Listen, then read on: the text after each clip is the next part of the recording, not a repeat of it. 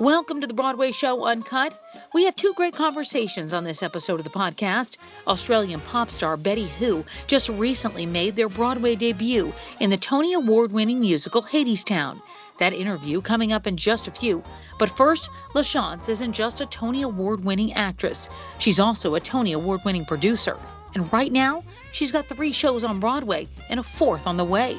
We had a chance to catch up in the theater district.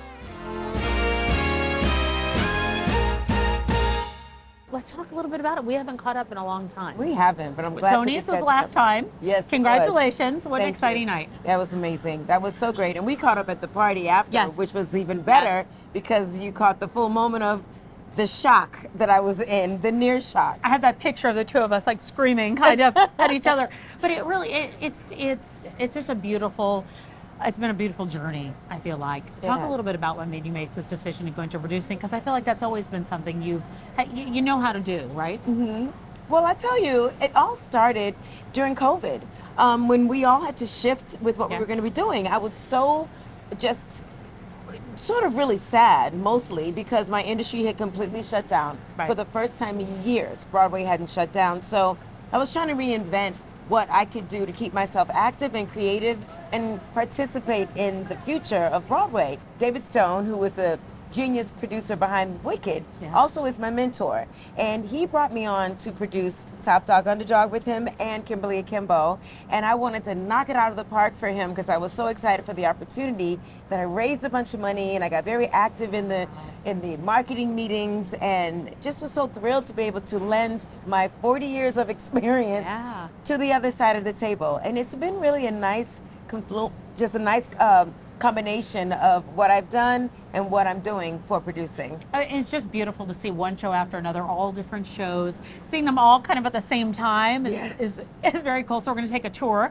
Uh, we're going to take a Broadway tour with you. Wonderful. Um, I do. Wanna, I want to go back to COVID because you and I, you know, in full disclosure, we had a we had a long conversation one morning on Zoom. Yes. We were all locked inside of our homes, Yes. And we just kind of had to catch up. Mm-hmm. And I remember that really, really well. And I feel like we were both pretty emotional on that call, just kind of talking about like where are we what's next Yes. in, in the world and in, in our lives and in the ages we were at. And when I look at you today, I'm, I'm so I'm so you made me tear up. I'm so proud of you because I, I I remember you very clearly, like trying to you know knowing you had faith in, in your talent and your ability, but you weren't sure exactly where it was going to go next. Yes, I remember that conversation, and it was a teary conversation Yeah. because we all were stuck and not knowing what was next. And being a woman, you know, of this age, my midlife, Yeah. it's important to. I still want to be active. I still want to matter. I still want to contribute positively to society.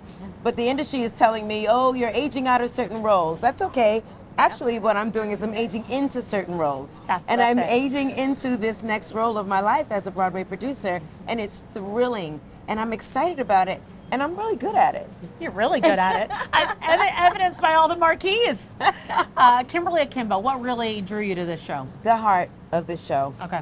This show is so full of heart, and and it's relatable to everyone, not just the family in New Jersey Right. in the 90s, Right. but everyone can relate to this story because it's set in a dysfunctional family with normal, hum- hilarious things that happen, you know, with the interesting auntie and the mom and the dad with their issues, and then, then we have Kimberly struggling with her issues, but it all centers in the the heart of us as human beings and the joy and the comedy of the show. It's the reason it won Best Musical. It's because it really touches to it, it lands to everyone. So I was so thrilled to be a part of a story that was inclusive and representative of all of us as human beings and as family members. And that's really what it's all about. I feel like I get excited when I when I look around and just see some of the different shows that are on Broadway right now because they're, Mm-hmm. they're different shows and they're shows that speak to all of us where we are. Yes. And I think that that's what's so important. Well, that's another reason why I wanted to produce is because the future of Broadway demands inclusivity. I mean, we want shows that we all can participate in and Yes. be audience members members in. One of the things, another thing I love about Kimberly is that no matter what age you are, you know, if you're 13 to 103, this show moves you, mm-hmm. and we need to be, continue to cultivate audiences. Yes. If we don't Yes. cultivate audiences, there will be no more Broadway. Mm-hmm. So audience, the audience is really telling us what they want to see. They want to feel themselves in the stories. They want to see themselves in the stories. And that way we continue to we can continue to grow Broadway. Okay, so where are we now? We are now at Jaja's African Hair Braiding here at Manhattan Theater Club. I'm producing this along with Taraji P. Henson and Madison Wells Live. It is it is the play that I am so excited about producing this year because it's bringing in a whole new group of audience members that may want to go see some other shows. I so love it. I'm thrilled to be a, to be a part of this one. When you look over a, a script and you're, you know, just bringing something on for the first time, what, what are you looking at or what are you looking for? The first thing I ask myself is who would want to see this? Mm-hmm. That's the first question. Who would spend their money, their hard earned dollars, to come into a Broadway house and see a show, and why would they? And, I, and if I can find that answer right away, then I go into does the story move me? Will people leave the theater feeling better about themselves or more enlightened? Those are the questions I ask myself when I choose a play. And typically, I like shows that have a new audience participation.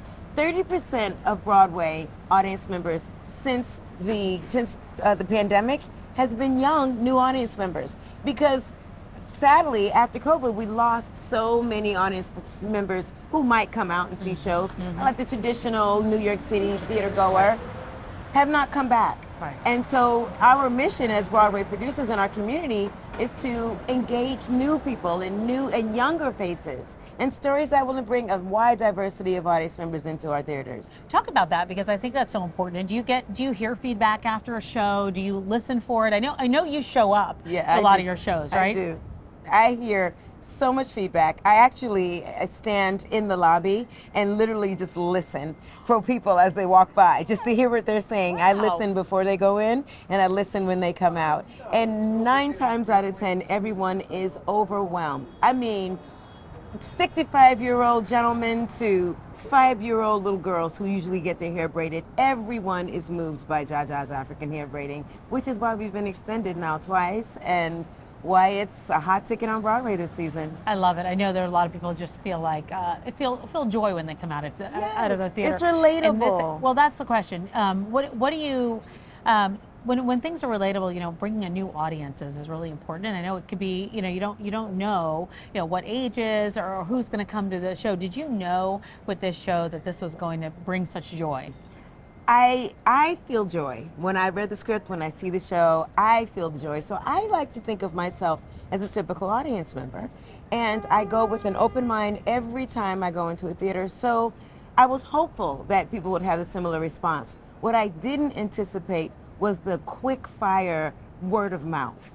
Everyone is talking about Jaja's and how you have to get over and see it Yeah. before it closes.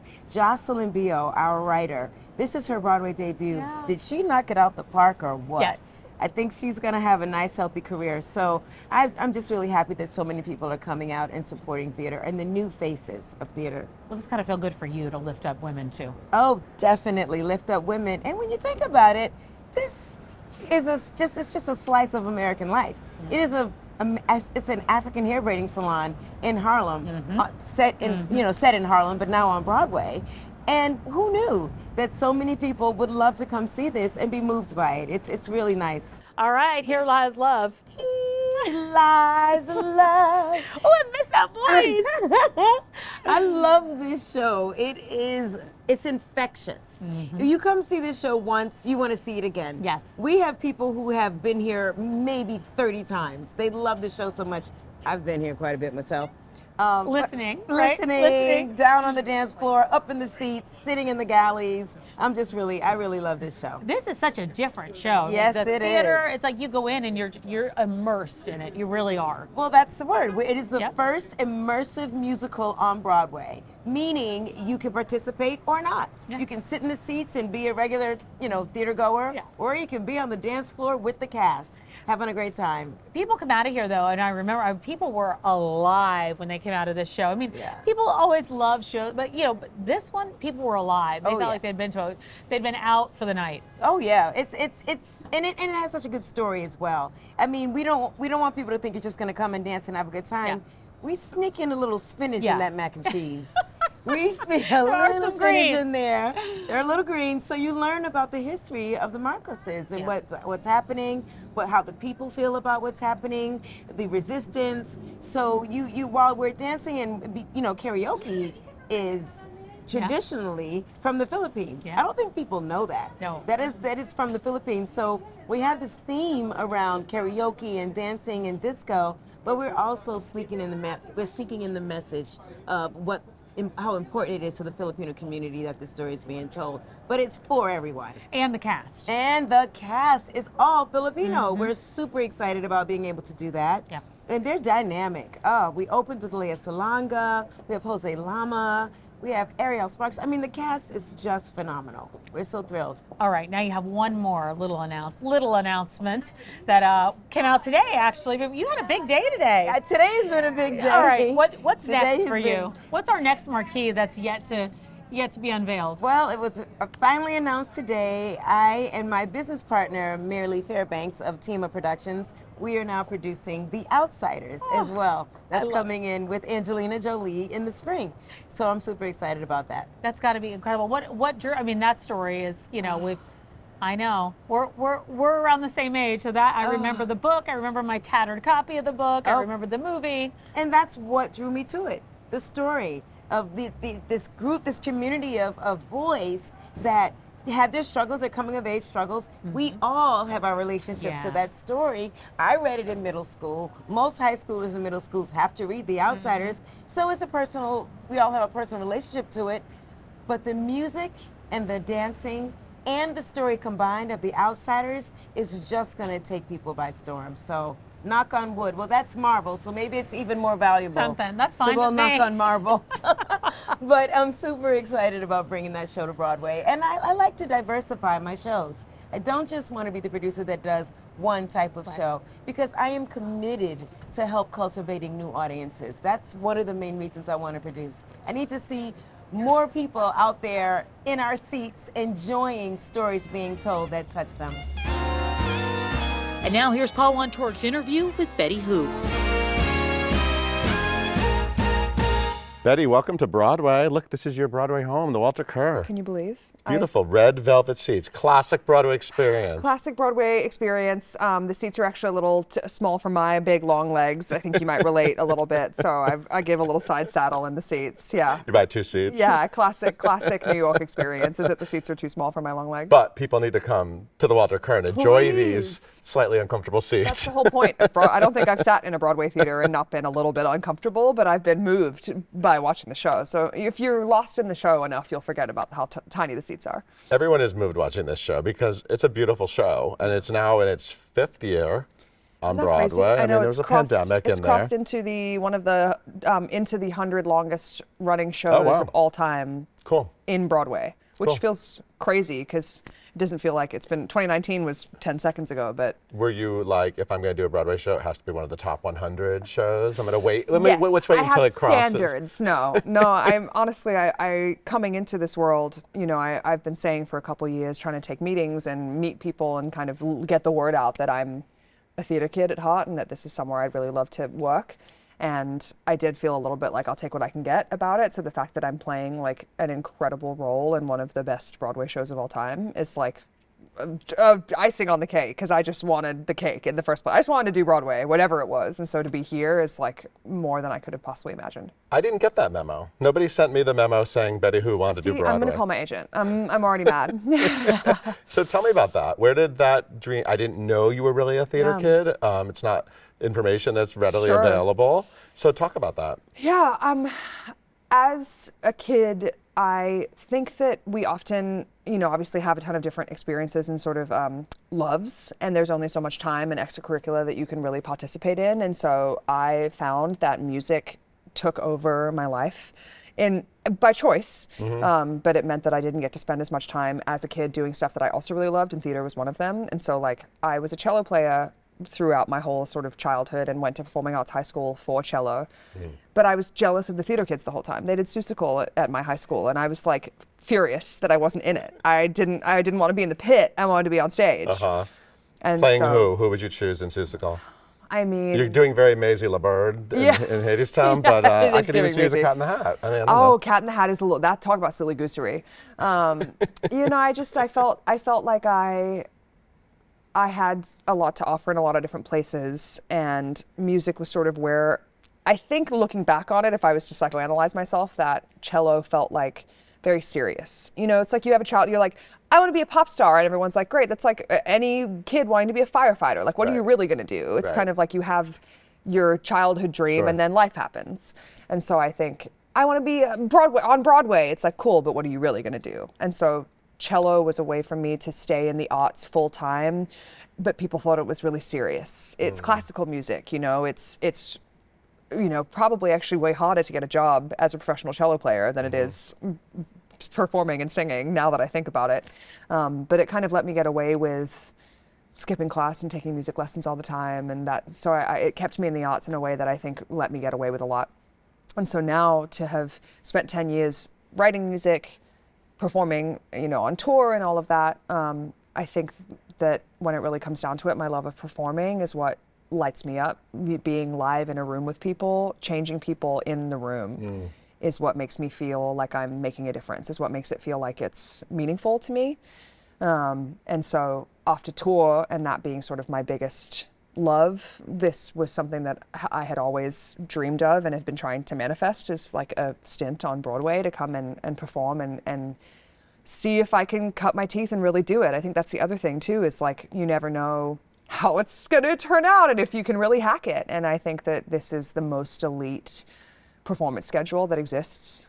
My husband keeps calling it the NFL. You know what I mean? It's like you make the big leagues and you take all of that that comes along with it, which is that you're doing eight shows a week, nine shows a week at the holidays.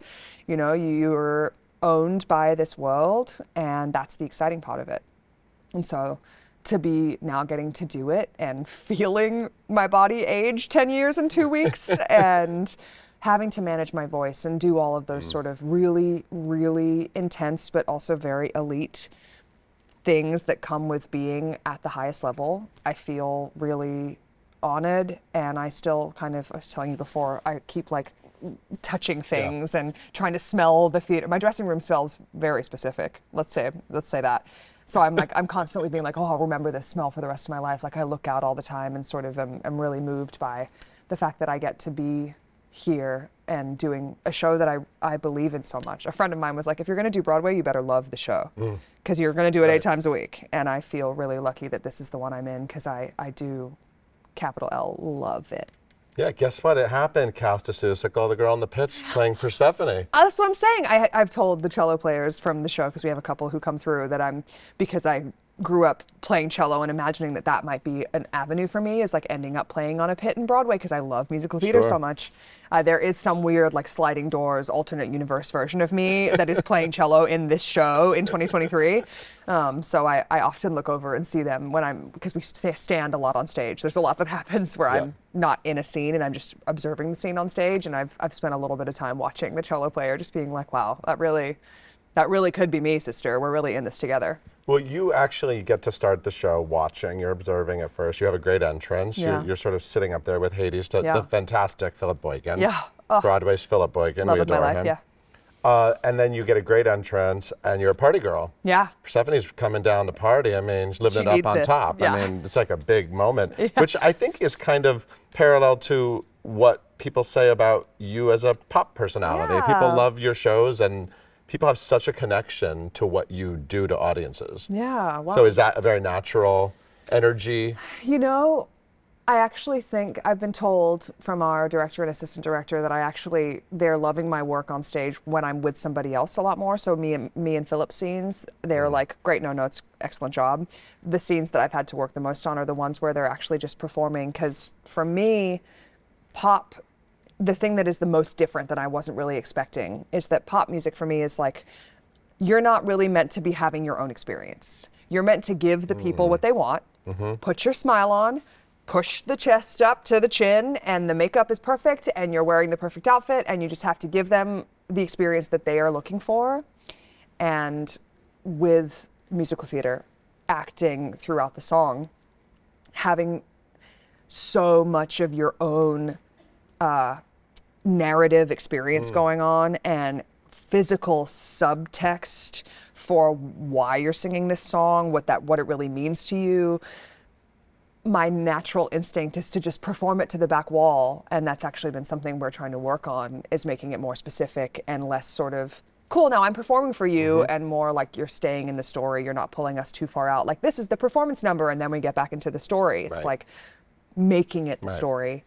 Um, and so we joke about how Living It Up is actually the hottest number in the show because it's such a performance party mm-hmm. girl song. But the subtext of that moment is that she has been trapped in this underground and she's been waiting for months to come back and see the sunshine and get away from this lifestyle that is like overwhelming and overbearing and and to arrive and try to basically start a riot up to be like you better live your life while you have it because I just came from where everybody's dead hmm. and you don't understand what it's like down there and I don't want to go back there yet and I need this from you that is that sort of craving that she needs from everybody else I think is is the thing I'm still finding and working on So are you sort of staying up at night thinking about the show? Are you living in the show?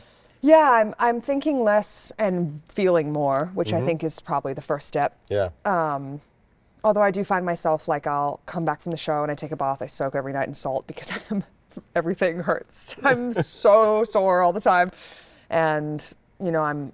I'll read kind of over the last set of notes that I got from our assistant director, who I think is a genius, and I really trust. That's also so nice is that the, I'm I believe so much in the creative team and the vision that everybody is has uh, for this show. Um, so getting notes, even if like I read them for the first time and they catch me off guard, like when I sit with them and really think about them and feel them, I, I really am always on board and, and believe that that they see what I don't.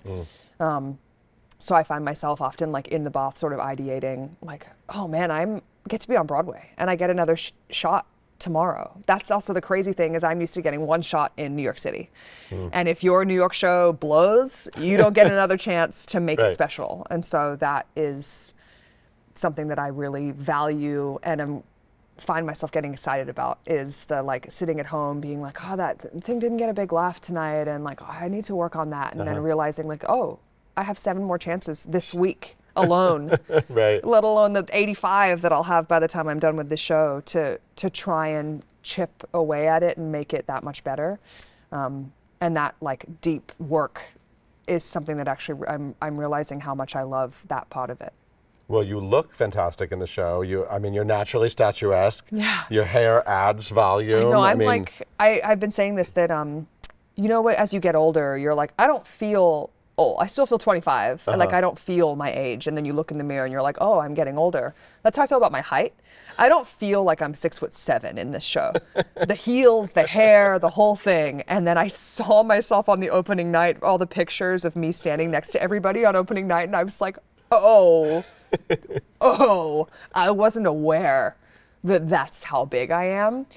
Um, and it's it's kind of such a gift, and it's a really new experience to have because I think my height is always something I've been trying to live into, and I struggle with, and like I wrote my whole last album about it. You know what I mean? It's like really a big part of the experience other people have of me and perceive of me, and so to have a role that is made for that my body is actually adding to. It's like a part of the story. Look at how big I am is because I was, mm, you know, crafted on Mount Olympus. You know, like that sort of um, my height actually being an addition to the story is something that I feel is really empowering me. My posture's already gotten better. Everybody's telling me because I'm just having to Sure. sit like a goddess, and now I'm like feel a little bit not like I need to be taller, but here I am.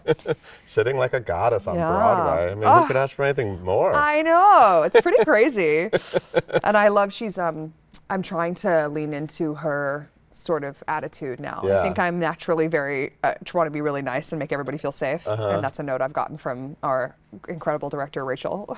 She's been like I need you to lean in to like her meanness. She used a different word, but she, she you know, she was like I really want to see the side of her that fell in love with bad boy Hades. Like, Yeah. so I'm trying to find less of my sort of nice girl, and really, that's what the claws are for.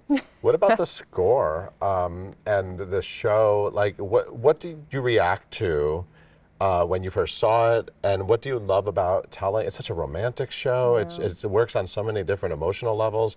What do you love about telling this story every night? I think personally, something I'm really enjoying is the more time I spend with it, the more I get from it. And that's what epic poems can do. I think uh, epic works. Uh, the, every time you read it or experience it, you learn something new and you see something new. Like there are so many details in the show that even someone who's seen it 15 times might never have noticed because the context and work that has gone in from the creative team to make everything have purpose and, and support the story we're telling is so deep. Um, so I think something that I just like recently realized my own kind of what this means to me is the the metaphor of the show of of the fates and how they play the voice inside your head that is kind of trying to steal steal you away, lead you astray to the bad, as my therapist calls it, the bad neighborhood. Um, you know, if you're sort of being pulled away from your true intention, from your path by these voices in your head, and it's the most human but also particularly autistic experience is is you know self doubt. Um, imposter syndrome, all of these things that every single person on the stage who's telling the story has personal experience with. Um, to have that represented and shown in this huge show, to end up ha- seeing the effects of it and seeing what happens when when the voices finally win, and how sad that is because you could have had everything you wanted. I think that's such a a human lesson to be learned, and I feel that's a lesson that I feel really proud telling over and over again because I still struggle with it. You know, everybody that I know struggles with that. Um, letting themselves be happy, not self sabotaging, not believing all of the bad instead of believing all the good. You have a really special relationship with your fans. Just just mentioning your name to people, telling them I was sitting with you, people have a real connection Yeah. to you. How does that feel? And how excited are you to bring them and welcome and welcome them to? How excited are you to welcome them to Broadway to see you in the show? Um, I mean, it feels really special. I think I've always felt a little bit like an underdog, sort of culty. If you know, you know. Right. Because a lot of people don't know, and so if you do know, you're like, oh wait, like we're in the same secret Right. club that we like we know and we're excited about this thing, and so um, the community has always felt really special. And i think something that i really want to bring to the world is joy. I think there's not enough of it. And so to come together that's why i love tours it's a room that you come together where you go like i don't care what happened outside of your life mm. today. Like you love these songs. I wrote these songs. I wrote them for you not for me and I want to perform them for you. They're yours. They live in your car. They live in your living room with your best friends. Like these aren't mine anymore. And to and to create a space where you get to celebrate that together within community is like why I love pop music and why I love art in general. I think this is a very similar experience on a totally different scale of storytelling. And so I think it's exciting to see Betty Who fans come in and see me do something totally different. It's kind of vulnerable actually because I think I expect them to come in and expect to see Betty and I'm not. I'm Sure. trying to be Persephone and and that is kind of it's weird to see people wearing the Betty Who shirts in the audience because I'm like I'm I'm not going to sing Somebody Loves You for You. Do you know what I mean? It's, we're going to have a different experience tonight. Um, but I think I'm also really excited to be in front of new people who have never heard of me, the other side of the cult that have been like, who's this? Um, and have this be the first introduction of me to them because I think it's so different from what I have done and normally do. But I'm bringing just as much rigor and, and um, l- trying to bring as much life to this performance as I possibly can and make this goddess actually really human. Uh, that's kind of my goal here is to is to have the experience every night so that you can be along for it and feel like you're living through her because that was my first impression of the show when I first saw it. I walked away thinking that Persephone was the light of the show, you know, and I think that's it's written that way. She's she is the light to Hades' darkness. She is the one who sees it for what it is. You know, she is the one who's trying to speak reason to Hades and and make the world a better place instead of a more selfish or single-minded place. Um, and so I feel really honored to to be in that green dress and it's she has fun but she also really she really goes through it and she is feeling real pain caused by this person who she really loves um, and so I'm I'm I feel just really honored. And that is going to do it for this week's episode. Until next time, I'm Tamsen Fadal, and this is the Broadway Show Uncut.